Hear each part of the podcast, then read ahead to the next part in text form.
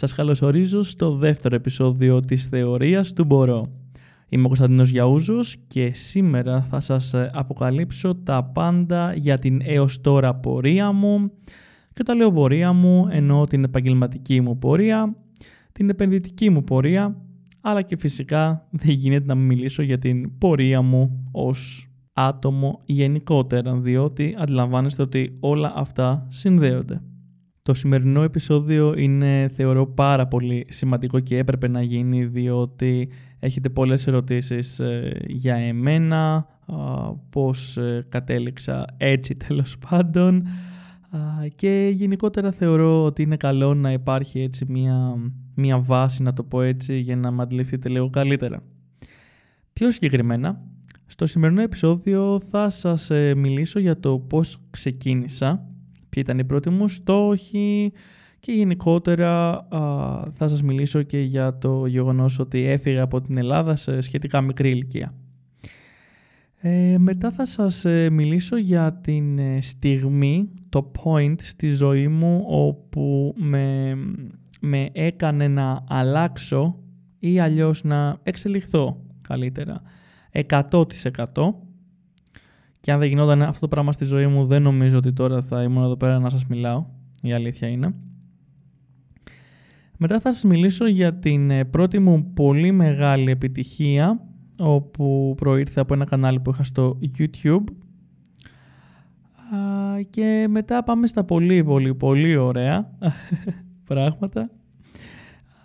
Δηλαδή στην ίδρυση της πρώτης μου επιχείρησης στην Ελλάδα αυτό είναι πραγματικά ένα παρατράγουδο από μόνο του. Τέλος πάντων, ε, με τι κεφάλαιο άρχισα, ε, τον πρώτο μου υπάλληλο και όλα αυτά τα καλά πράγματα. Και μετά θα μπούμε σε, σε αυτή την εποχή της ζωής μου, την οποία την ονομάζω η εποχή της επένδυσης. Και την ονομάζω έτσι για προφανείς λόγους. Είναι η περίοδος της ζωή μου όπου άρχισα πολύ έτσι σκληροπυρηνικά να το πω έτσι να μπαίνω στον ε, τομέα των, της ε, επένδυσης ε, ξέρω εγώ και στο τέλος, τέλος, τέλος εφόσον τα πούμε όλα αυτά τα πράγματα θα σας μιλήσω για το μέλλον. Το μέλλον μου, πώς το βλέπω, τι σχέδια κάνω για το μέλλον και πώς βλέπω και τα πράγματα να εξελίσσονται στον κόσμο και στην Ελλάδα. Έχω ένα φόβο ότι αυτό το επεισόδιο θα είναι έξτρα μεγάλο, αλλά θα δείξει πραγματικά. Ελπίζω να μην μας πάρει κανένα δύο ώρα. Ε, πριν ξεκινήσω, θα ήθελα να, να σας ενθαρρύνω να μου στέλνετε τα μηνύματά σας είτε στο email μου hello.papakigiaouzos.com είτε στα social media, στο Twitter, λέγομαι Γιαούζος, στο Instagram το αγαπημένο, Κωνσταντίνος Γιαούζος και προφανώς να με δείτε και στο YouTube, να μου κάνετε κάποιο σχόλιο, να μου πείτε την άποψή σας και ναι, μ' αρέσει να κάνουμε επικοδομητικές έτσι, συζητήσεις. Η αλήθεια είναι ότι θέλω λίγο να σας ε, μιλήσω για κάτι πολύ σημαντικό πριν μπω στο πρώτο έτσι, κεφάλαιο του σημερινού επεισοδίου, το οποίο είναι το ξεκίνημά μου. Θα ήθελα να σας μιλήσω λίγο για την οικογενειακή κατάσταση, α, διότι ξέρουμε ότι τα περισσότερα έτσι, ερεθίσματα και έτσι, ε, πράγματα τα παίρνουμε μέσω της οικογένειας, οπότε θεωρώ χαζό να κάθομαι και να σε μιλάω για το ξεκίνημά μου, για τους στόχους μου, για το πώς ξεκίνησε και όλα αυτά, ε, χωρίς να σας ε, πω έστω δύο λόγια για την ε, δική μου οικογενειακή κατάσταση. Ε, θέλω να ξεκινήσω λέγοντας πως είμαι αρκετά private άνθρωπος. Δεν θέλω να διαραίουν πράγματα της προσωπικής μου έτσι, οικογενειακής κατάστασης και γενικότερα της προσωπικής μου ζωής. Απλά θεώρησα πολύ σημαντικό να σας πω δύο πράγματα για να ξέρετε δύο πράγματα για εμένα, διότι αντιλαμβάνεστε ότι στο ίντερνετ ο καθένας μπορεί να λέει το μακρύ και το κοντό του χωρίς να ξέρει τον άλλον και να τον κρίνει. Έχω ακούσει πάρα πολλές φορές ότι έχω καταφέρει τόσα πράγματα σε τόσο μικρή ηλικία διότι εκμεταλλεύτηκα κάποια χρήματα της οικογένειάς μου, του μπαμπά μου και τέτοια πράγματα. Πράγμα που όπως θα καταλάβετε και τώρα δεν ισχύει και πραγματικά δεν θα μπορούσε να είναι πιο μακριά από την αλήθεια. Εγώ μεγάλωσα σε μία μονογονεϊκή οικογένεια και όσο αφορά τα οικονομικά, διότι προφανώς εκεί εστιάζουμε, δεν έμπαιναν χρήματα στο σπίτι σχεδόν ποτέ από, το, από τον ε, γονέα μου τέλος πάντων. Ε, και όταν έμπαιναν ήταν πάρα πολύ λίγα, ήταν ελάχιστα. Οπότε, όπως αντιλαμβάνεστε, υπήρχε μια εξάρτηση από, από άλλα οικογενειακά μέλη. Οπότε, στο δικό μου το σπίτι δεν υπήρχε, α, πώς το λένε, δεν υπήρχαν χρήματα γενικότερα. Και αυτό ίσως σας ακούγεται λίγο περίεργο και εντάξει είναι λίγο γενικό, εντάξει όλοι μπορούν να πούνε «Α, δεν είχαμε λεφτά, ναι, OK», αλλά μετά να τους βλέπεις με ένα ωραίο αυτοκίνητο και καταλαβαίνετε να πηγαίνουν σε ακριβά ρεστοράν και ξέρω εγώ τι. Για να σας δώσω έτσι μια πιο καθαρή εικόνα και μέχρι εκεί θα φτάσω επειδή σας είπα ότι δεν θέλω να μοιράζομαι πολλά πράγματα για αυτά τα προσωπικά. Στο σπίτι μου ποτέ δεν υπήρχε αυτοκίνητο για να σας δώσω να καταλάβετε ε, και δεν έμενα σε κάποιο δεν έμενα κάπου που βόλευε. Στο κέντρο της Αθήνας έμενα, οπότε αντιλαμβάνεσαι ότι είναι αυτοκίνητο ε, είναι αναγκαίο, καταλαβαίνετε. Δεν ήταν από επιλογή, θέλω να πω. Οπότε, τέλος πάντων, ήθελα να το πω αυτό, να σας δώσω λίγο μια εικόνα. Τώρα, αμ, πώς το γίνησα. Η αλήθεια είναι πως ε, θα παραλείψω πολλές έτσι καταστάσεις, κυρίως τραγικές καταστάσεις, γιατί όπως σας είπα δεν μ' αρέσει να μοιράζω τα προσωπικά μου. Και θα περάσω στα πολύ έτσι πρώιμα στάδια των ε, σκέψεών μου ότι θέλω να κάνω κάτι με τη ζωή μου. Για πολλούς λόγους δεν είχα την ευκαιρία να σπουδάσω. Δεν έχω σπουδάσει κάτι. Spoiler. Σας δίνω ένα spoiler εδώ πέρα. Ναι, δεν έχω σπουδάσει κάτι. Το έχω πει και μια άλλη φορά σε βίντεο μου. Δεν είχα τη δυνατότητα να το κάνω αυτό το πράγμα, δεν είχα την ευκαιρία να το κάνω. Οπότε από μικρή ηλικία κατάλαβα ότι. Καλά, μικρή, ενώ σχετικά μικρή, όχι 12, καταλαβαίνετε. κατάλαβα ότι πρέπει να δουλέψω, πρέπει να κάνω κάτι για να στηρίσω τον εαυτό μου και να κάνω κάτι με τη ζωή μου. Η πρώτη μου στόχη ήταν πρώτα απ' όλα να έχω μία δουλειά. Μπορεί να ακούγεται περίεργο για πολλούς, αλλά ε, στην ουσία ο πρώτος μου στόχος ήταν να ανεξαρτητοποιηθώ. Και αυτό το λέω με πολύ μεγάλα γράμματα, κεφαλαία, ήταν προτεραιότητά μου. δεν ήθελα να συνεχίσω στη ζωή μου να κάνω αυτό που γινόταν στο δικό μου το σπίτι, δηλαδή να ε, εξαρτιέμαι από άλλους. Είτε αυτή ήταν άλλα οικογενειακά μέλη, είτε ήταν, τι να σας πω τώρα, η κυβέρνηση να μου δίνει αυτό το, πώς το λένε, το, κάποια χρήματα τέλος πάντων επειδή δεν δουλεύω. Ένα επίδομα. Οπότε ήταν ο πρώτος μου στόχος. Πρακτικά για εμένα αυτό σήμαινε ότι έπρεπε να πιάσω μία δουλειά. Οποιαδήποτε δουλειά. Δεν είχα πώς το λένε, δεν είχα ειδίκευση κάπου προφανώς, δεν είχα προϋπηρεσία κάπου προφανώς, οπότε στα 17 μου, στα 17 μου νομίζω, ναι, πήγα να πιάσω την πρώτη μου δουλειά, η οποία ήταν σε μια κρεπερή. Και ήταν στο κέντρο της Αθήνας, το θυμάμαι σαν τώρα, είχα υπερβολικά πολύ άγχος, το έκανα κρυφά από τον, ε, το γονέα μου τέλος πάντων και κατάλαβα πάρα πολύ γρήγορα ότι δεν ξέρω πώς θα ακουστεί αυτό, αλλά δεν, δεν μου άρεσε να μου λένε τι να κάνω. Από πάντα ήμουν αρκετά αντιδραστικός. Εντάξει, βέβαια αυτό έχει να κάνει με, με την ψυχολογία του παιδιού, εντάξει, με διάφορα άλλα πράγματα που συνέβαιναν, αλλά anyway, το θέμα είναι ότι δεν μου άρεσε να μου λένε τι να κάνω. Και ήταν πολύ θλιβερό αυτό, διότι από τη μία αισθανόμουν έτσι πολύ ελεύθερος ότι βγάζω τα, τα λεφτά μου, αλλά απ' την άλλη πολύ γρήγορα κατάλαβα ότι αυτό δεν είναι για μένα πραγματικά. Με λίγα λόγια έκανα νομίζω δύο μεροκάματα, νομίζω, ναι, ήταν και δοκιμαστικά αν θυμάμαι καλά, οπότε δεν νομίζω ότι πληρώθηκα ποτέ. Πραγματικά μου διαφεύγει αυτό, αλλά όντως νομίζω δεν είχα πληρωθεί. Και απλά τη τρίτη φορά δεν πήγα. Πήγα δύο φορές, έμαθα να κάνω κρέπες, κάνω πολύ ωραίες κρέπες ε, την σήμερα ημέρα να ξέρετε. Ε, αλλά ναι, δεν, ε, δεν το συνέχισα. Μετά συνέχιζα να αντιλαμβάνομαι ότι χρειάζομαι μία δουλειά, έτσι.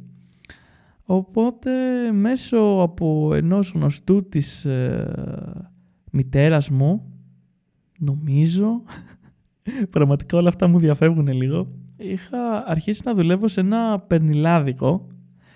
Πάλι δεν είχα πληρωθεί, είχα πάει μόνο μία φορά δοκιμαστικά και αυτό ήταν. Απλά πήγα μία φορά και δεν ξαναπήγα ποτέ.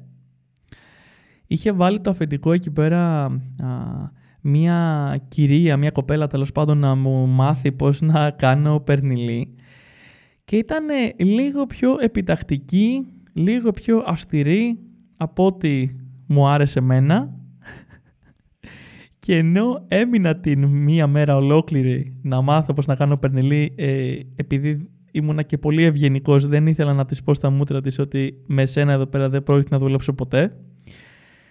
Απλά έκατσα την μέρα εκεί πέρα, α, δεν μου άρεσε καθόλου, έφυγα, δεν ξαναπήγα ποτέ. Α, καταλαβαίνετε ότι ε, υπήρχε πρόβλημα με μένα και με τις ε, συμβατικές δουλειές από μικρή ηλικία και ας ήξερα ότι έπρεπε όπως και δίποτε να βρω μία δουλειά.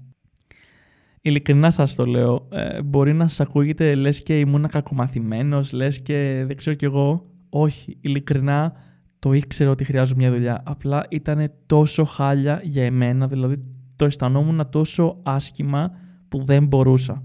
Σε μία φάση αντιλαμβάνομαι ότι ένας από τους κύριους λόγους που δεν ήθελα να δουλέψω στην Ελλάδα με αυτές τις συνθήκες έτσι, ε, ήταν διότι δεν ήθελα να δουλέψω εν τέλει για 500 ευρώ το μήνα. Αυτό ήταν από τους ε, κύριους ε, λόγους που εν τέλει δεν στέργιωσα να το πω έτσι σε καμία δουλειά στην Ελλάδα μου πήρε λίγο να το, και έτσι καιρό να το καταλάβω, αλλά πραγματικά δεν μπορούσα να δικαιολογήσω αυτό το συνέστημα που ένιωθα, δηλαδή ότι δεν θέλω να με διατάζει κάποιος, δεν θέλω να μου επιβάλλει ο άλλος ωράριο και πάει λέγοντας. Και να παίρνω 500 ευρώ. Και αν ήταν 500 ευρώ. Ε, διότι μιλάμε τώρα για περίοδο κρίσης, ξεκάθαρα, στην Ελλάδα. Έτσι, πολύ κρίση όμως, ήταν το μπαμ τότε. Και ήταν ένας από τους κύριους λόγους που, το, που δεν ήθελα, έτσι. Εφόσον το συνειδητοποίησα ότι απλά δεν μπορούσα να δικαιολογήσω όλα αυτά τα συναισθήματα για 500 ευρώ, κάθισα και πραγματικά σκέφτηκα τι μπορώ να κάνω.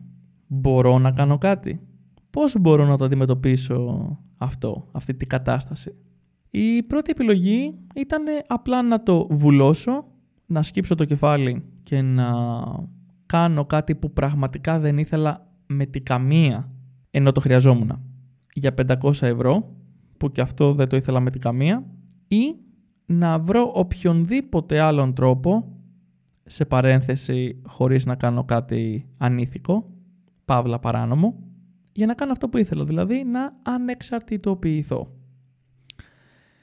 Εκεί πέρα αντιλαμβάνομαι ότι ένας ε, γνωστός μου βρίσκεται στο Ενδιβούργο, στη Σκοτία. Σπουδάζει εκεί πέρα. Ε, βέβαια, αν θυμάμαι καλά, εντάξει, μόνο δεν σπούδαζε. Η αλήθεια είναι, άλλα πράγματα έκανε. Ε, έκανε διάφορες δουλειές εκεί πέρα, παρά σπούδαζε, αλλά εντάξει, δεν έχει καμία σημασία. Το θέμα είναι ότι είχα έναν άνθρωπο έστω να μου δείξει δύο μέρη, ας πούμε και αισθανόμουν ότι μπορεί να με βοηθήσει. Δεν έγινε ποτέ αυτό η αλήθεια είναι, θα σας εξηγήσω τώρα τι εννοώ. Πρώτα απ' όλα, πέρα από το άτομο αυτό που ήταν στη Σκωτία, έκατσα και σκέφτηκα ότι ξέρεις τι, αν είναι να φύγω, πού θα πάω; Να πάω στην Αυστραλία. Έχω κάποιους συγγενείς, βέβαια δεν μιλάμε με αυτούς τους συγγενείς, αλλά λέω: OK, okay, ίσως θα μπορούσα να μιλήσω, να, ξέρω, να μου βοηθήσουν λίγο, κάτι τέτοιο.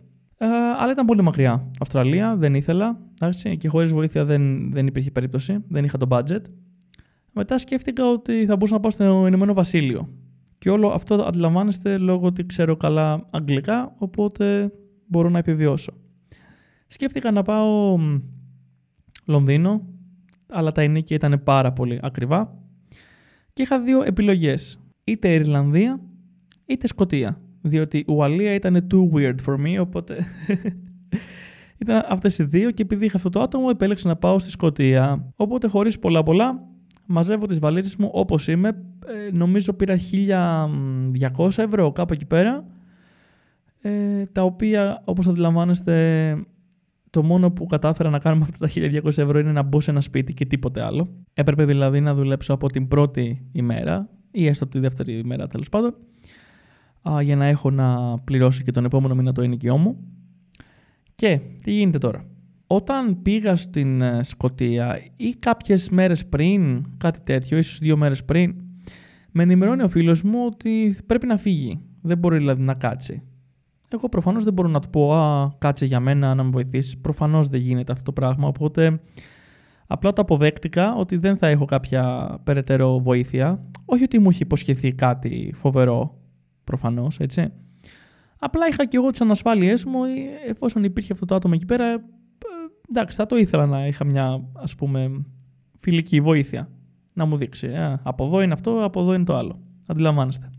Εν τέλει, α, πηγαίνω στο Εδιμβούργο, ε, με περίμενε σε μια στάση τέλος πάντων, παίρνω τα μπουγαλάκια μου, πηγαίνουμε στην ε, φοιτητική του εστία και είχα κάπου να μείνω τέλος πάντων το πρώτο βράδυ. Το επόμενο πηγαίνουμε να κάνω τα χαρτιά μου και όλα αυτά. Δεν έχω να πω. Με βοήθησε σε αυτό να μου δείξει που είναι και όλα αυτά τα πράγματα πώς δουλεύουν, πώς να κάνω τα χαρτιά μου. Εγώ δεν είχα ιδέα. Έτσι, σαν το πρόβατο, εγώ είχα πάει εκεί πέρα, δεν είχα καμία απολύτως ιδέα. Και την ίδια μέρα βρίσκω ένα σπίτι, πηγαίνω, το βλέπω. Εντάξει, δεν είχα και πολλές απαιτήσεις. Ε, ήταν ok για τη τιμή τέλος πάντων. Και από εκεί και πέρα, ε, το μόνο, δηλαδή πέρα από αυτά, ε, υπήρχε ένα connection τέλος πάντων ε, του, του παιδιού, όπου μπόρεσε τουλάχιστον να μου κλείσει ένα job interview. Δηλαδή να πάω έτσι να μου κλείσει μια συνέντευξη σε μια δουλειά, στα KFC συγκεκριμένα. Στο fast food ξέρετε. Εκεί πέρα ε, αντιλαμβάνεστε ότι είχα τρελό άγχος. Ήταν η δεύτερη μέρα που ήμουν στο Εδιμβούργο. Δεν ήταν κάποια στρωμένη δουλειά, το τονίζω. Απλά το μόνο που μπόρεσε να μου κάνει, και πάλι καλά που το έκανε, επειδή εγώ δεν ήξερα καν πώς να το κάνω αυτό, α, ήταν να επικοινωνήσει και να μου κλείσει απλά ε, μία συνέντευξη, μια δουλειά, τίποτα άλλο. Πάω εκεί πέρα τέλος πάντων, τι παίρνω τη δουλειά εγώ πιο χαρούμενος, πιο ευτυχισμένος δεν θα μπορούσα να είμαι ειλικρινά, δηλαδή εντάξει, ήταν ό,τι καλύτερο. Και τέλος πάντων, ε, για να μην τα πολυλογώ, κάπως έτσι είχαν τα πράγματα. έτσι ήμουνα, αυτό που λέμε paycheck ε, to paycheck ήμουνα, δηλαδή μισθό με μισθό την έβγαζα, αντιλαμβάνεστε. Επίσης, ε, εκεί πέρα στους πρώτους δύο μήνες υπήρχαν και κάποιες μέρες, νομίζω μία εβδομάδα περίπου, πέντε με 7 μέρες, που είχα ξεμείνει με δύο λίρες και έπρεπε να φάω για εκεί 5, 6, 7 μέρες. Ήταν τραγικό και αυτό το λέω για όλους εσάς που με βλέπετε τώρα το πώς είμαι και νομίζετε ότι κάπως έτσι ήμουν πάντα ή ότι τα είχα εύκολα στη ζωή μου. Όχι, δεν είναι έτσι. Τέλος πάντων, α, όλη αυτή η κατάσταση με άλλαξε αισθάνομαι ότι όλη αυτή η αλλαγή που πήγα στο Δημβούργο, τα πέρασα όλα αυτά τα πράγματα, μου έδωσε τόσο πολύ δύναμη, μου έδωσε να καταλάβω πραγματικά τι μπορώ να κάνω, που ξαναλέω σε παρένθεση, δεν, δεν έκανα κάτι τρομερό, αλλά για εμένα ήταν κάτι πολύ μεγάλα. Όλα αυτά τα πράγματα που έκανα ήταν πολύ μεγάλα για εμένα. Και με άλλαξε 100% αισθανόμουν την εξέλιξη στο πετσί μου, ειλικρινά. Αισθανόμουν ότι κάθε μέρα γινόμουν και καλύτερος. Και όντως ήταν έτσι. Αυτό που θέλω να πω τώρα είναι ότι δουλεύοντας στην ε, βιομηχανία του fast food έμαθα πολλά πράγματα και για να σας δώσω μια εικόνα ξεκίνησα από τα KFC μετά πήγα στα Burger King μετά στα Five Guys και μετά στα Nando's για όσους ξέρετε. Όλα αυτά είναι φασουντάδικα. Το Nando's είναι λίγο πιο κυριλέ επειδή έχει έτσι καλύτερο experience να κάτσεις, έτσι είναι λίγο πιο έτσι fancy. Αυτό που έμαθα σε όλες αυτές τις δουλειές είναι το εξής. Πρώτα απ' όλα, με κάθε μου δουλειά επιβεβαιωνόμουν όλο και περισσότερο ότι δεν μου αρέσει καθόλου μα καθόλου μα καθόλου να δουλεύω για άλλους. Δεν θέλω αφεντικά πάνω από το κεφάλι μου. Έτσι απλά είμαι ως άνθρωπος και με κάθε νέα δουλειά το καταλάβαινα όλο και περισσότερο. Αλλά υπενθυμίζω ότι στο Ενδιβούργο προφανώς δεν δούλευα για 500 ευρώ, έτσι. Εντάξει, βέβαια ήταν και άλλα τα ενίκια εκεί πέρα και τα έξοδα γενικότερα. Τέλος πάντων, δεν έχει σημασία. Πάντως, η ψυχολογία ήταν πολύ πιο, πιο ανεβασμένη διότι δεν αισθανόμουν ότι αυτά που περνάω ότι τα πέρναγα για το τίποτα. Αισθανόμουν ότι έχτιζα κάτι και όντως αυτό έκανα. Στην ουσία έχτιζα τον εαυτό μου. Τώρα, ένα πράγμα που δεν σας είπα είναι για ποιο λόγο έφυγα στο Δημβούργο. Δεν το έκανα μόνο για να ανεξαρτοποιηθώ. Είχα κι άλλον έναν α, στόχο, έτσι πιο μεγάλο στόχο, τον οποίο βέβαια δεν το σκεφτόμουν πάρα πολύ στην αρχή, διότι έπρεπε να βγάλω τα προς το ζήν. Αυτός όμως ήταν να γίνω φωτογράφος. Αυτό βέβαια ξεκίνησε διότι ήθελα να γίνω σκηνοθέτης, αλλά συνειδητοποίησα ότι ήταν πολύ πιο δύσκολο να γίνω σκηνοθέτης, οπότε το παράτησα αυτό το όνειρο, ήθελε πολλά λεφτά, ήταν εντάξει, σε άλλο επίπεδο η, η δυσκολία, δεν νομίζω ότι ποτέ θα μπορούσα να το κάνω, τουλάχιστον τότε.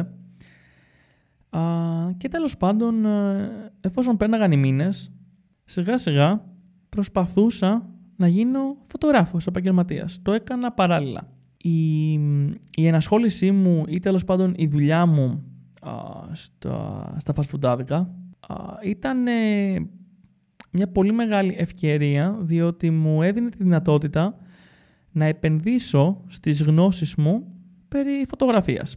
Δηλαδή αυτό το πράγμα που ήθελα να κάνω δηλαδή. Δεν φαντάζεστε πόσο χαρούμενος ήμουνα όταν όντως πληρώθηκα ή μάλλον άρχισα να πληρώνομαι για τις ε, δουλειές μου ως φωτογράφος. Μπορεί τα λεφτά να μην ήταν πολλά, μπορεί τα λεφτά να μην ήταν αρκετά για να ζήσω, αλλά αυτά τα χρήματα ήταν τα πιο χαρούμενα χρήματα, συσσαγωγικά, που έχω βγάλει ποτέ μου. Ήταν η επιβεβαίωση ότι όντως υπάρχει νόημα σε όλο αυτό και ότι δεν θα δουλεύω πάντα σε για άλλους και σε μια δουλειά που δεν μου αρέσει, αλλά όντως μπορώ να καταφέρω κάτι. Τώρα, εφόσον ήμουνα στο Εδιμβούργο, πειραματιζόμουν και με το YouTube. Εγώ με το YouTube έχω μια πολύ έτσι μεγάλη ιστορία, πολύ θα το ξέρετε ήδη αυτό. Ξεκίνησα το κανάλι μου Easy Purple το 2008. Τότε είχα ανεβάσει κάποια βίντεο α, ασχολίαστα. Δηλαδή, εντάξει, δεν, ε, δεν μπορώ καν να τα περιγράψω, ήταν άθλια. Αλλά μου άρεσε. Δηλαδή, έστω και αυτά τα λίγα σχόλια που είχα, ήταν, ε, ήταν πολύ όμορφο πράγμα. Ιδιαίτερα για τότε, αυτές τις εποχές. Το 2008, περιττώ να σας πω ότι όχι απλά δεν υπήρχαν ε, Έλληνες YouTubers, όχι απλά δεν υπήρχε η έννοια YouTubers στην Ελλάδα, αλλά μιλάμε, πες να ήμασταν 10 νοματέοι που ανεβάζαμε έστω αυτά τα περίεργα, ας πούμε, ε, άσχημα βίντεο. Ας κάνουμε ένα fast forward όμως για το YouTube ε, και άρχισα να το παίρνω πιο σοβαρά, έστω ελάχιστα πιο σοβαρά, όχι business, έτσι. Το 2010, το 10 ήταν που έκανα αρκετά βίντεο σε σχέση με, ε, με παλαιότερα και όντως είχα ένα κοινό. Δηλαδή, όντως υπήρχαν 500 subscribers, να το πω έτσι. Δηλαδή, 500 άτομα που όντως βλέπανε τα βίντεο μου και, και με ξέραν με το όνομα του καναλιού. Κάπου εκεί όμως το σταμάτησα πολύ μεγάλο μου λάθος, έτσι. Ε, ήμουνα σε μια φάση, αυτό το κανάλι ήταν ε, στα top 3 ίσως ε, πιο δημοφιλή στην Ελλάδα, αλλά μιλάμε τώρα για μια σκηνή πολύ μικρή, έτσι, δηλαδή, εντάξει, δεν ήταν κάτι δηλαδή να το, πώς να το πω, να το καυχηθείς, δεν ήταν κάτι μετρήσιμο, ήταν κάτι πολύ μικρό. Και κάπου εκεί πέρα το παράτησα και ανέβαζα πολύ σποραδικά, τελείως για την πλάκα μου. Δεν το βλέπα επαγγελματικά ή κάτι τέτοιο. Ούτως ή άλλως τότε δεν υπήρχε και περίπτωση να βγάζεις λεφτά από το YouTube. Προφανώς χορηγοί δεν υπήρχαν στην Ελλάδα και επίσης δεν μπορούσες να βγάζεις λεφτά και από το ίδιο το YouTube. Αλλά τώρα ερχόμαστε ξανά πίσω στο Εδιμβούργο και άρχισα να πειραματίζομαι σοβαρά αυτή τη φορά με το YouTube. Είχα πολλές ιδέες και η αλήθεια είναι ότι οι δικές μου ιδέες ήταν πολύ πιο μπροστά από το επίπεδο του YouTube τότε στην Ελλάδα. Αλλά αντιλαμβάνεστε ότι με τη δουλειά μου, με, you know, με το επίπεδο που ήμασταν, ήταν πολύ μπροστά και δεν μπορούσα να τα κάνω και μόνος μου. Και δεν έκανα πολλά πράγματα που σκεφτόμουν. Αλλά αυτό που έκανα είναι το εξής. Άρχισα πλέον να ανεβάζω πιο συστηματικά βίντεο στο κανάλι Easy Purple. Προσπαθούσα να κάνω αστεία βίντεο, βίντεο που δεν υπήρχαν τότε στην Ελλάδα, δηλαδή βίντεο χωρίς κείμενο, διότι στην Ελλάδα ό,τι υπήρχε ήταν κυρίως με κείμενο, δηλαδή κομικά, ενώ εγώ προσπαθούσα να το κάνω έτσι πιο personality based, να το πω έτσι, και λίγο πιο της στιγμής. Δηλαδή ήξερα τι θέμα, θα, τι θέμα έχει το βίντεο, αλλά όλα τα πράγματα τα σκεφτόμουν εκείνη τη στιγμή. Οπότε προσπαθούσα με διάφορες μεθόδους στο μοντάζ να το κάνω έτσι λίγο πιο αστείο και πάει λέγοντας. Anyway, uh, δημιούργησα μία περσόνα, να το πω έτσι, η οποία ονομαζόταν Easy Purple. Και ακόμα έτσι λέγεται αυτό το κανάλι, η αλήθεια είναι. Και άρχισα να ανεβάζω βίντεο. Αυτό που ήθελα να τεστάρω είναι διότι με την ενασχόληση μου ως φωτογράφος αντιλαμβάνεστε ότι απέκτησα πολλές δεξιότητες. Απέκτησα την δεξιότητα του, κυρίως της, ε, του marketing, της διαφήμισης. Καταλαβαίνετε ότι ως επαγγελματίας πλέον το προσπαθούσα, δεν ήμουν, αλλά τέλος πάντων το, το προσπαθούσα.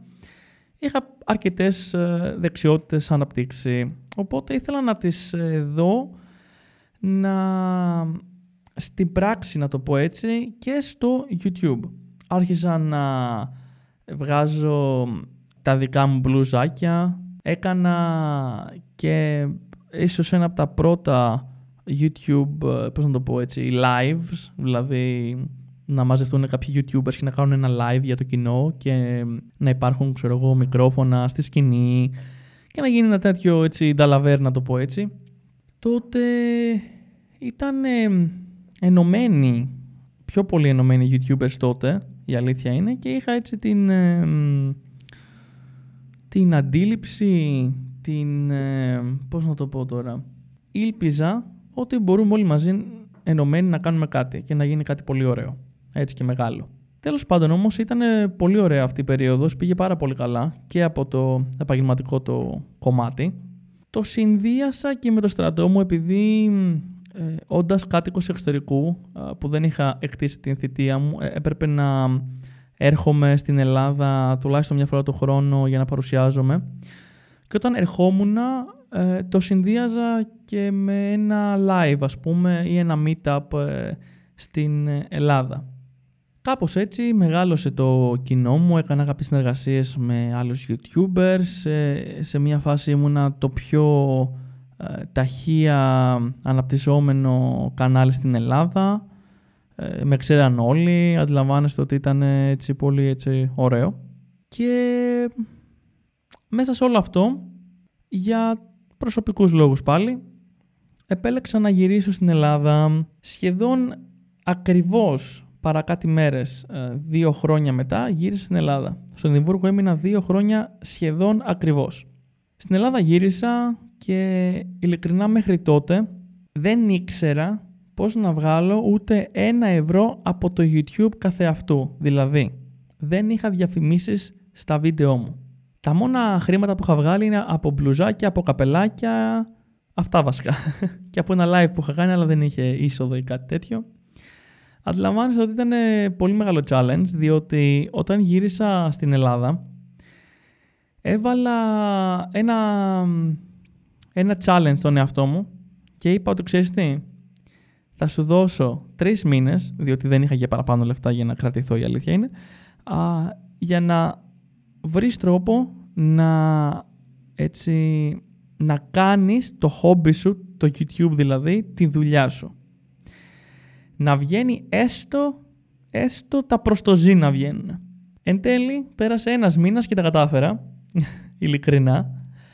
Μιλάμε από το πρωί μέχρι το βράδυ, τον πρώτο ολόκληρο χρόνο, αλλά τέλος πάντων κυρίως στους πρώτους μήνες που μου έβαλα αυτό το challenge, έμαθα τα πάντα για το YouTube. Δηλαδή, έμαθα τα πάντα. Πώς να προσεγγίζεις χορηγούς, πώς να μιλάς στους χορηγούς, πόσα χρήματα να ζητήσεις ε, από τους χορηγούς, πώς να βγάλεις λεφτά από τις διαφημίσεις του YouTube, πώς να βγάλεις λεφτά από μπλουζάκια, καπελάκια και οτιδήποτε άλλο merchandise ε, πιο, πιο πολλά, τέλος πιο πολλά χρήματα.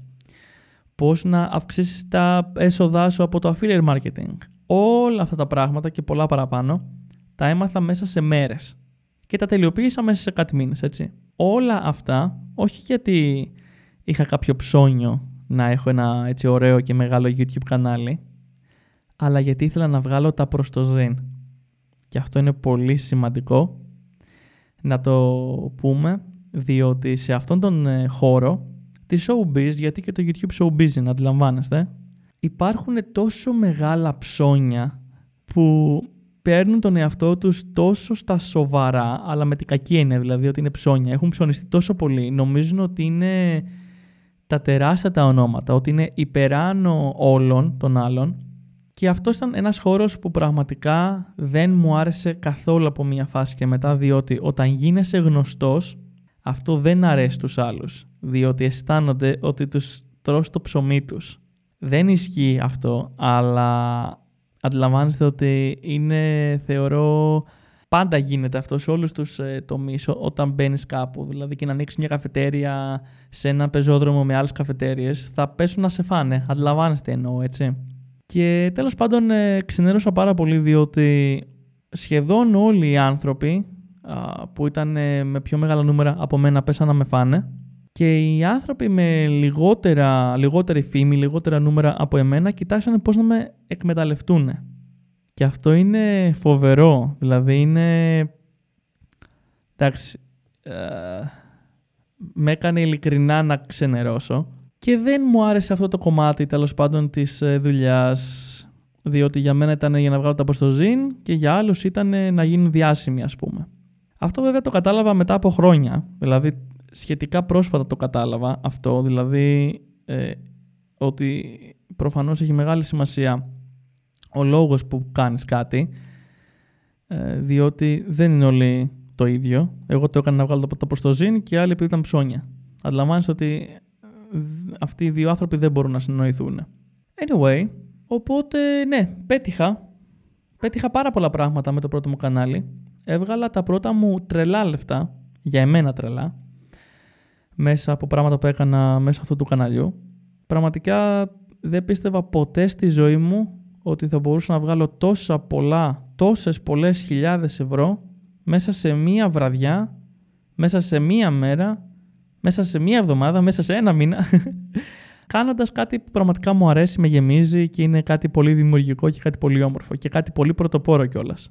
Αλλά όπως σας είπα, ε, τα χρήματα από μία φάση και μετά δεν ήταν αρκετά για να με κρατήσουν σε αυτήν την... Ε, πώς να το πω, σε, αυτόν, ε, σε αυτή τη φάση, διότι σας εξήγησα ότι δεν μου άρεσε καθόλου ο χώρος τέλος πάντων.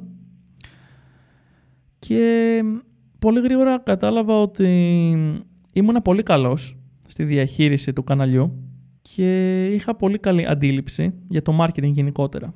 Οπότε άρχισα να κάνω το εξής.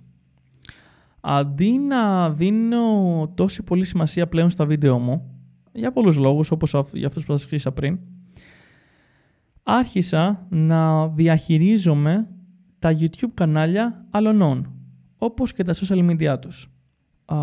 Εγώ είμαι άνθρωπος ε, όπου μου αρέσει πιο πολύ να είμαι πίσω από τις κάμερες, εξού και που ήθελα να γίνω σκηνοθέτης, παύλα, φωτογράφος και ποτέ να είμαι ο ηθοποιός. Ποτέ δεν είχα ψώνιο να είμαι μπροστά από την κάμερα. Ποτέ όμως.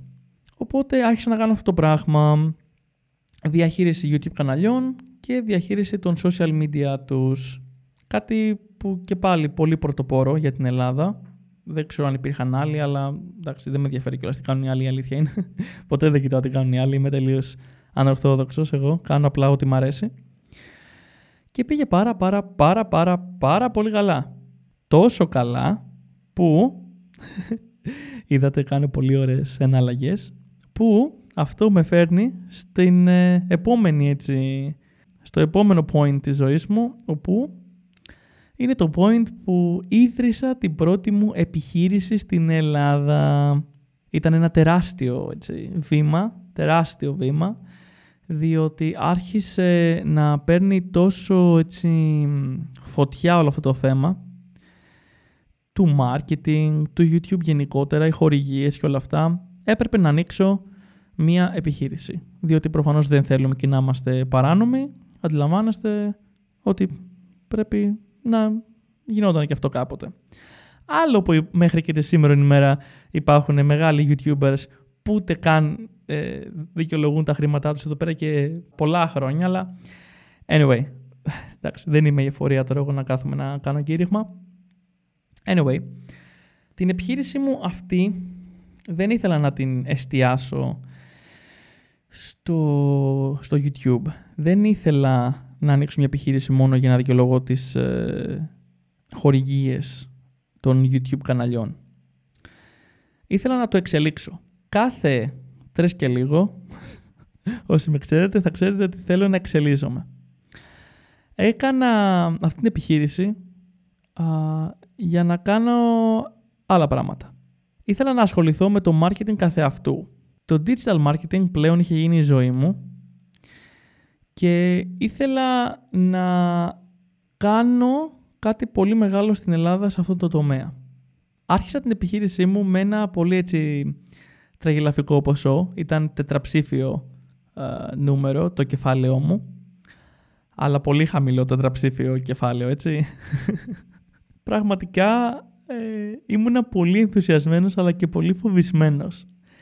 Διότι ειλικρινά είχα ένα cash flow προφανώς, αλλά δεν ήξερα πώς θα πάει ειλικρινά. Εκείνη την περίοδο άνοιξα και το πρώτο μου γραφείο Παύλα Studio στη Νέα Ιωνία. Ήταν έτσι όχι διόροφο, αλλά είχε έτσι ένα μεγάλο χώρο πάνω ως ας πούμε πατάρι, αλλά δεν ήταν πατάρι. Τέλος πάντων, όσοι ξέρετε από, από επιχειρήσεις καταλαβαίνετε τι εννοώ. Οπότε ήταν σαν να έχει δύο επίπεδα. Κάτω ήταν το γραφείο και πάνω ήταν το στούντιο. Ε, έκανα και την πρώτη μου πρόσληψη με το που άνοιξα το γραφείο Παύλα Studio. Άλλο εκεί πέρα το, το άγχος, το να ξέρω ότι άλλη μια οικογένεια εκτός από τη δική μου εξαρτιέται από εμένα, από το αν θα πάει καλά η επιχείρηση ή όχι και πάει λέγοντας. Πολύ μεγάλο άγχος, πάρα πολύ μεγάλο άγχος. Και όλα πήγαιναν ok, απλά υπήρχε ένα μικρό θέμα. Χωρίς να το θέλω, γελάω γιατί είναι τραγικό, χωρίς να το θέλω, ανοίγοντας την επιχείρηση και το γραφείο, δημιούργησα στον εαυτό μου άλλη μία δουλειά. Δηλαδή, αισθανόμουν ότι ήμουν υπάλληλος στη δική μου την επιχείρηση. Που η αλήθεια είναι ότι αυτό γίνεται. Δηλαδή είναι δεδομένο. Δηλαδή, αν τώρα εσύ που ακούς αυτό το podcast έχεις τη δική σου επιχείρηση, αντιλαμβάνεσαι ότι ε, ήταν τραγικό μου λάθος να μην το αντιληφθώ αυτό το πράγμα. Και προφανώς όταν ανοίγεις μια επιχείρηση πρέπει να κάνεις πράγματα όπως να διαχειρίζεσαι άλλους ανθρώπους. Που αυτό είναι μια δουλειά από μόνη της, έτσι. Γι' αυτό υπάρχουν και οι managers σε, στις επιχειρήσεις. Ε, δεν μου άρεσε. δεν μου άρεσε καθόλου. Ενώ μου άρεσε ότι πλέον είχα έναν επαγγελματικό χώρο να κάνω ε, τη δουλειά μου. Έτσι. Δεν μου άρεσε καθόλου αυτό. Το γεγονός ότι έπρεπε να διαχειρίζομαι υπαλλήλους και διάφορα άλλα πράγματα. Η αλήθεια είναι ότι δεν αισθανόμουν ότι ήμουνα ούτε έτοιμος, αλλά ούτε ότι ήθελα κιόλας, λάθος, αλλά τέλος πάντων, να προσλάβω κάποιον για να διαχειρίζεται πράγματα τα οποία δεν ήθελα να κάνω εγώ. Και δεν ήθελα διότι αισθανόμουν ότι εγώ με το αφεντικό, εγώ πρέπει να τα κάνω όλα. Πολύ μεγάλο λάθος. Εν τέλει αυτό που έκανα και το έχω πει και σε βίντεο μου είναι ότι απλά τα... το έκλεισα, τελείωσε. Απλά δεν ήθελα να δουλεύω σε μία ακόμα δουλειά. Δεν ήθελα να αισθάνομαι υπάλληλος στην επιχείρησή μου. Α, πήρα την απόφαση να τα αφήσω όλα, literally, να τα αφήσω όλα όπως ήμουνα και να φύγω για έναν ολόκληρο μήνα α, στη Ταϊλάνδη. Πήρα την κοπέλα μου, πήγαμε Ταϊλάνδη, ήθελα λίγο να, να φύγω από όλα και να ξανασκεφτώ το τι θέλω να κάνω με τη ζωή μου. Σε αυτό το point της ε, ζωής μου είχα αρκετά χρήματα, η αλήθεια είναι. Ήταν για μένα πολύ άπιαστο το νούμερο το οποίο έβλεπα στο τραπεζικό μου λογαριασμό. Ε, και λέω, ξέρεις τι, ήρθε η ώρα να κάνεις 100% και πολύ προσεκτικά και συνειδητοποιημένα αυτή τη φορά αυτό που θες να κάνεις.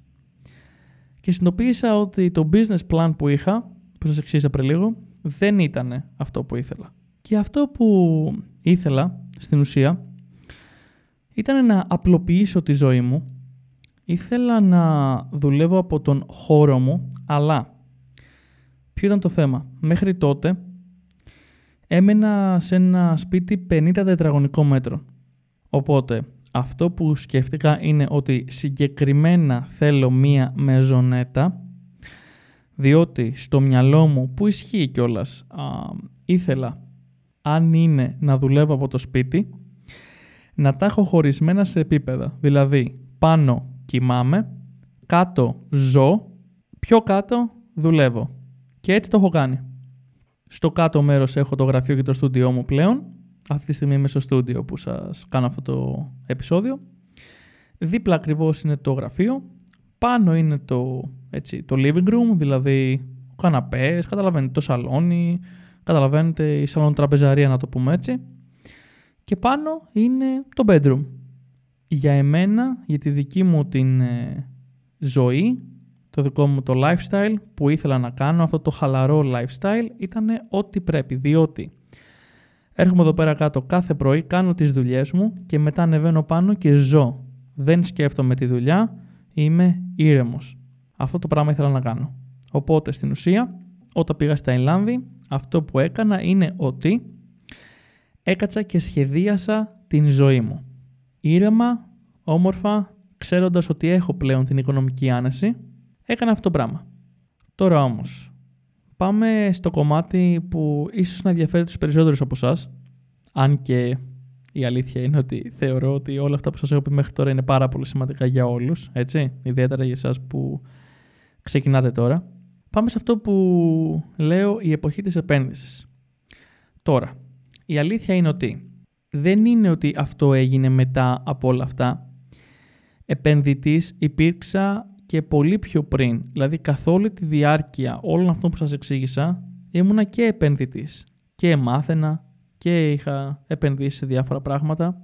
Απλά το έχω αφήσει για το τέλος διότι τώρα, και όταν λέω τώρα εννοώ το τελευταίο 1,5 χρόνο, έχω εστιάσει σε αυτό, δηλαδή στις επενδύσεις. Έχω καταλάβει ότι δεν γίνεται να κρατάς τα χρήματά σου απλά στην άκρη.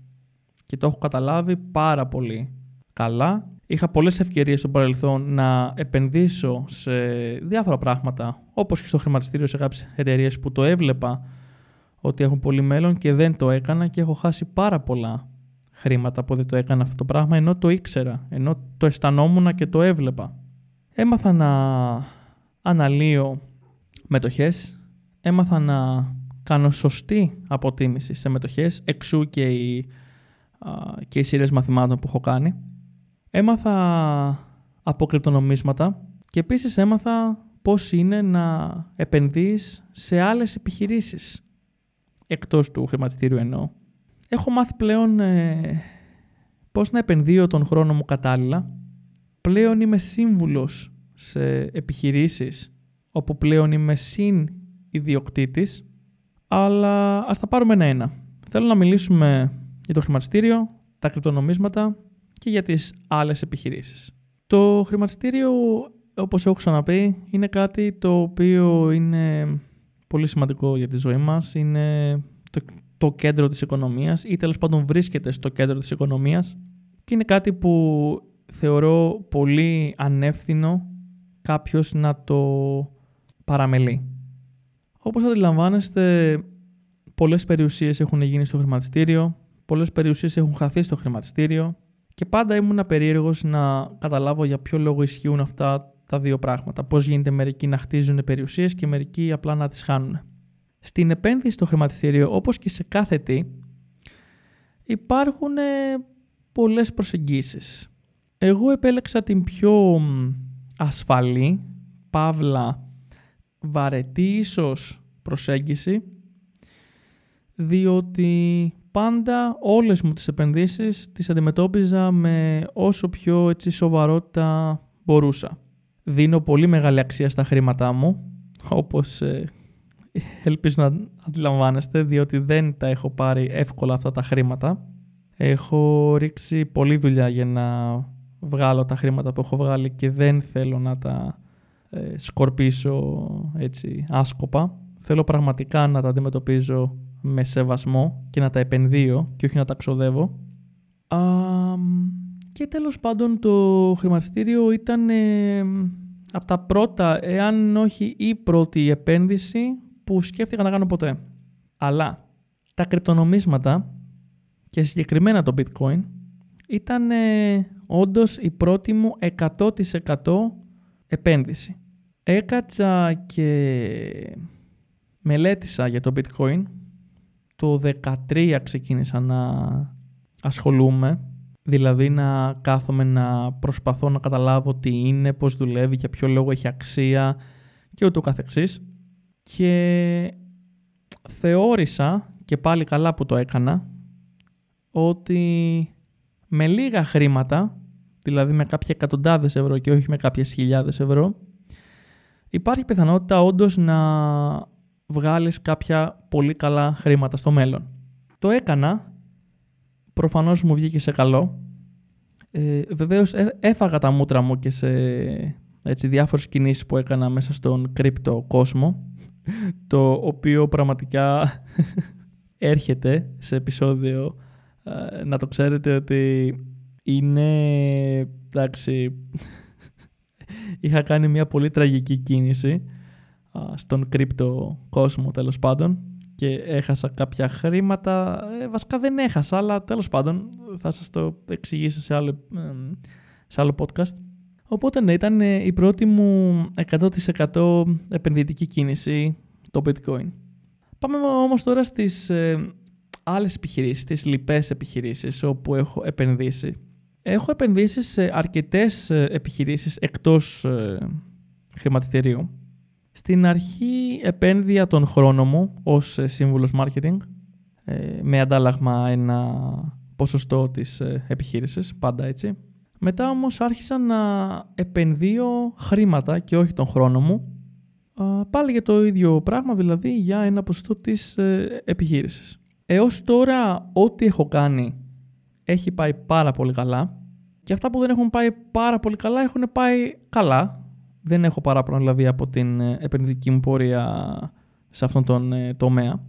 Αλλά, ένα μεγάλο αλλά, ποτέ δεν ήμουν φαν στο να επενδύω σε εταιρείες που, πώς να το πω τώρα, που δεν είναι τρομερές και φοβερές. Τι θέλω να πω τώρα, δηλαδή θέλω να πω ότι, ok, για να επενδύσω εγώ σε μια εταιρεία με το δικό μου το πορτοφόλι, και ας είναι σχετικά μεγάλο αυτή την ε, έτσι, περίοδο, ε, δεν είναι ότι θα επενδύσω, δεν είναι ότι θα βρω και τον επόμενο Mark Zuckerberg και θα επενδύσω στην επιχείρησή του και θα γίνω δισεκατομμυριούχος μαζί του ή κάτι τέτοιο. Δεν υπάρχει αυτή η περίπτωση.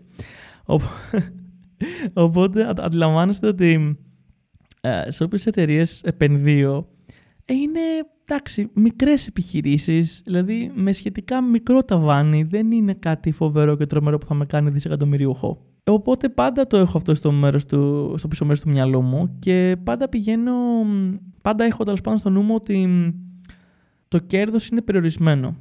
Και, και επειδή ισχύει αυτό, προσπαθώ πάντα να μην δίνω έμφαση στα νούμερα τόσο πολύ, δηλαδή παραπάνω από ό,τι πρέπει, και να δίνω έμφαση στο άτομο που τρέχει την επιχείρηση, διότι και εγώ στην πρώτη μου επιχείρηση, όπως σας ε, είπα και πριν, τα πήγα χάλια. Like, δεν ήξερα τι έκανα ε, σε, πολλές, ε, σε πολλούς τομείς. Το μόνο που ήξερα να κάνω, όπως ξέρω και σήμερα, είναι να βγάζω χρήματα. Αυτό είναι το, το μόνο πράγμα που ξέρω να κάνω όντως πολύ καλά. Οπότε πάει και αυτό. Ας τα αφήσουμε και αυτά και ας μιλήσουμε για το μέλλον. Εγώ θέλω να σου πω το εξής. Πάντα, πάντα όμως, σε οποιαδήποτε περίοδο, με οποιαδήποτε κυβέρνηση, σε οποιαδήποτε κατάσταση, σε οποιαδήποτε χώρα, αν θέλεις, υπάρχει μέλλον. Το μέλλον το χτίζεις εσύ ο ίδιος. Δεν χρειάζεσαι κάποια κυβέρνηση, κάποιο οικονομικό σύστημα, κάποια λεφτά, κάποιο μπαμπά, κάποιο δεν για να σε βοηθήσει να το χτίσεις. Αν έχεις την όρεξη που χρειάζεται, την εργατικότητα που χρειάζεται, θα το κάνεις. Πλέον κοιτάω μόνο στο μέλλον. Θεωρώ ότι μέχρι και αυτά που κάνω τη σήμερα ημέρα είναι πολύ μικρά σε σύγκριση με αυτά που θα κάνω σε 10 χρόνια από τώρα. Πολλά πράγματα από αυτά που θα κάνω σε 10 χρόνια θεωρώ ότι τα έχω ήδη στο μυαλό μου. Έχω ήδη δηλαδή τον χάρτη των κινήσεών μου. Αυτό βέβαια προφανώς μπορεί και να μην γίνει. Αυτό θεωρώ βέβαια ότι θα γίνει, αλλά προφανώς, εντάξει, okay, πράγματα αλλάζουν, μπορεί να μην γίνουν πολλά από τα πράγματα που έχω στο νου μου. Αλλά σε γενικές γραμμές θεωρώ ότι πλέον εγώ είμαι ο καπετάνιος του πλοίου μου, της ζωής μου δηλαδή, και ότι και κάποιο πλάνο μου να μην γίνει έτσι όπως το σκέφτομαι τώρα, ε, θα γίνει με κάποια άλλη μορφή. Θεωρώ ότι είναι δεδομένο πλέον. Και αυτό, γιατί το λέω, διότι πλέον μπορώ. Και αν μπορώ εγώ, μπορείτε κι εσείς. Πιστέψτε με. Αυτό ήταν το δεύτερο επεισόδιο της θεωρίας του μπορώ. Είναι αλήθεια, δεν το λέω μόνο έτσι επειδή είναι το όνομα του podcast, αλλά όντως η θεωρία του μπορώ είναι πραγματική. Ισχύει 100% και αν θέλετε μπορείτε. Σας ευχαριστώ πάρα πολύ που ακούσατε το podcast μέχρι το τέλος. Είναι πάρα πολύ σημαντικό για εμένα εσείς που ακούτε το podcast μέχρι το τέλος είστε οι πιο σημαντικοί άνθρωποι στο ίντερνετ τουλάχιστον για εμένα. Διότι ενδιαφέρεστε για αυτά που έχω να πω, διότι ίσως να διαφωνείτε με κάτι, ίσως να συμφωνείτε με κάτι, αλλά πάντα ενδιαφέρεστε και σέβεστε την ε, άποψή μου. Ευχαριστώ πάρα πολύ που ήσταν εδώ πέρα. Μέχρι την επόμενη φορά, να είστε όλοι καλά να μην ξεχνάτε να χαμογελάτε και να ακολουθείτε τα όνειρά σας. Γεια σας.